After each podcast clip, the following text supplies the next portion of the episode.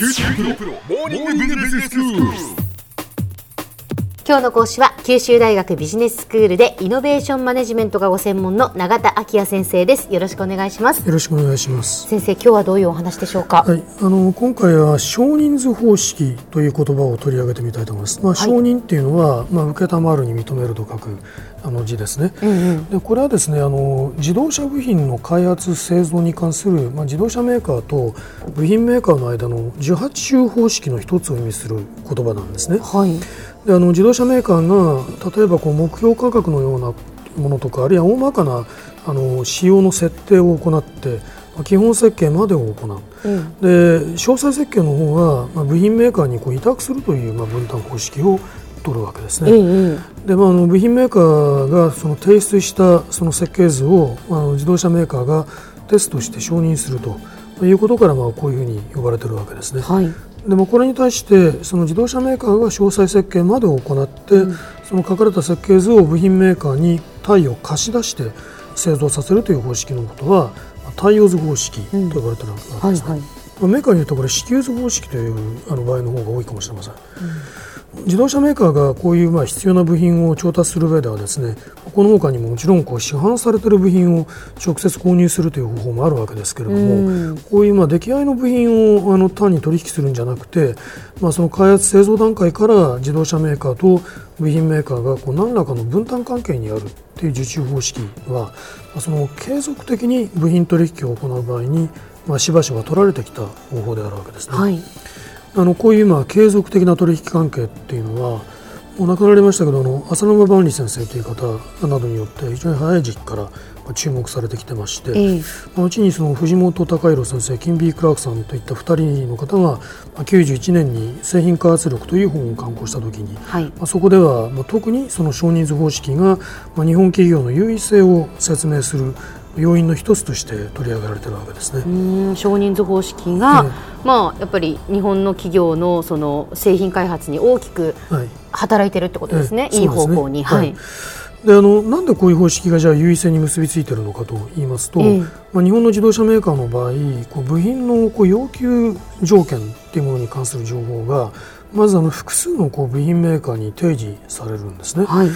であの部品メーカーの間ではその受注を競い合う、まあ、開発コンペと呼ばれる状態が、まあ、生じるわけです、まあ、この段階ではどこに発注するってことがまだ決まっていなくて、ええまあ、あの開発を競い合った状態になるわけですよ。あもう自動車メーカーとしてはじゃあ、はいまあ、この部品が欲しいとええいうわけですよね。ええそうですねその開発からもうだから任せるっていうことですね。ええそのかそうそれを投げるってことですね。そういうことになります。でその結果、まあ、自動車メーカーがこう提示する当初の要求水準はその競争を通じて上回るようなあの開発成果がまあ得られることもあるわけですしうんそれからあのこのプロセスを通じてこう部品メーカーの側には開発能力がやっぱり蓄積されていきます。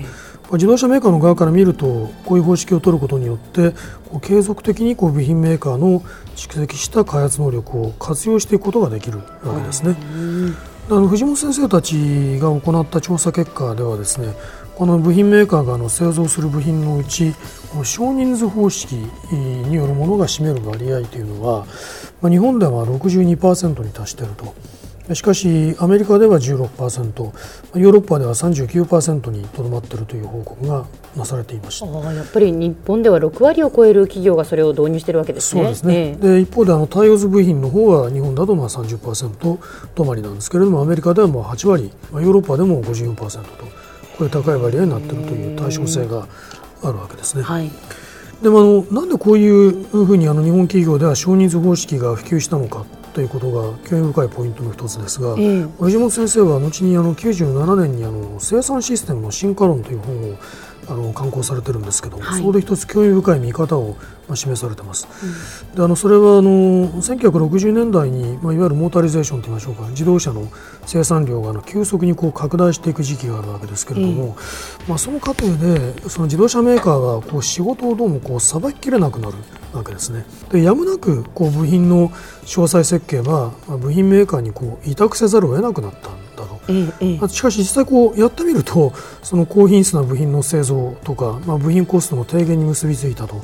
いう結果が得られたというもので、その方式が次第には定着していったわけですね。ですから、まあ、あらかじめ計画的に普及させられたわけではないので、藤本先生はこれをあの怪我の巧妙化ですと いうふうに言ってるんですね。そうですか、ええ、結果的に良かったっていうことですね。はい、そうですね。ええまあ、ただあの、この他にあの普及がそもそもその後進んでいった要因についても、まあ、考えておく必要があるだろうと思うんです。はいはい、というのはあのそもそもこう少人数方式っていうのは自動車メーカーの側から見て有利な点ばかりじゃなくて問題点もあるからなんですね。でそれはあの部品開発っていうのは部品メーカーにあまり依存しすぎますと自動車メーカーの側の開発能力が弱体化していくかもしれません、それからあの部品メーカーに対する交渉力が損なわれるかもしれませんね、でまたあの部品メーカーがこの蓄積した開発力とか技術情報っていうのは取引を通じてもしかすると競合の自動車メーカーによっても活用される可能性があるわけです。ですね、ええでまあ、こういうリスクが理論的にはまあ想定されるわけですが、うん、それにもかかわらず実際に日本の自動車メーカーと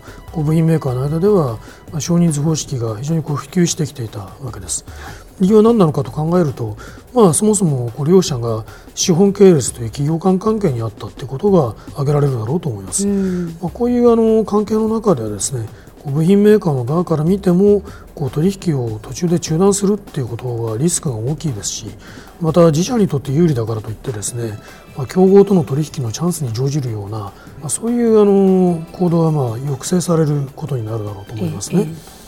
でそれからまあこういう関係の中で行われていく取引っていうのは言ってみればこうお互いのこう関係を取引関係を相互にこう強化していくようなまあ、関係特殊的投資って言い方をしますけれども、はい、まあ、そういう性質を持ってるわけですね。うん、ですからあのどちらか一方がこう取引の停止を申し出るということになると、うん、当然まあその投資が回収できないということになるわけですが、うんうん、お互いにそういうこう関係になっているのでそういうまあいわゆるフォールドアップ問題と呼ばれるような問題は発生しにくいと。いうことがあの言えるだろうと思いますね。まあ、こうしたことがまあ少人数方式に、まあ、いわばこの安心感を付与していったっていう理由が挙げられるんじゃないだろうかと思います。では先生今日のまとめをお願いします。はい、まあ少人数方式という言葉を取り上げました。まあ自動車部品の受発注において、まあ自動車メーカーが詳細設計を部品メーカーに付託する方式であるとご記憶ください。はい今日の講師は九州大学ビジネススクールでイノベーションマネジメントがご専門の永田昭也先生でした。どうもありがとうございました。ありがとうございました。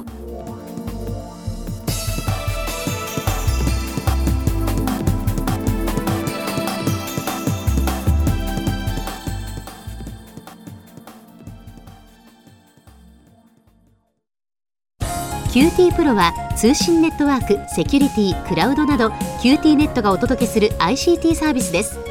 九州中に展開した光ファイバー網を基盤に一番身近なビジネスパートナーとして九州の企業自治体の皆様をサポートします。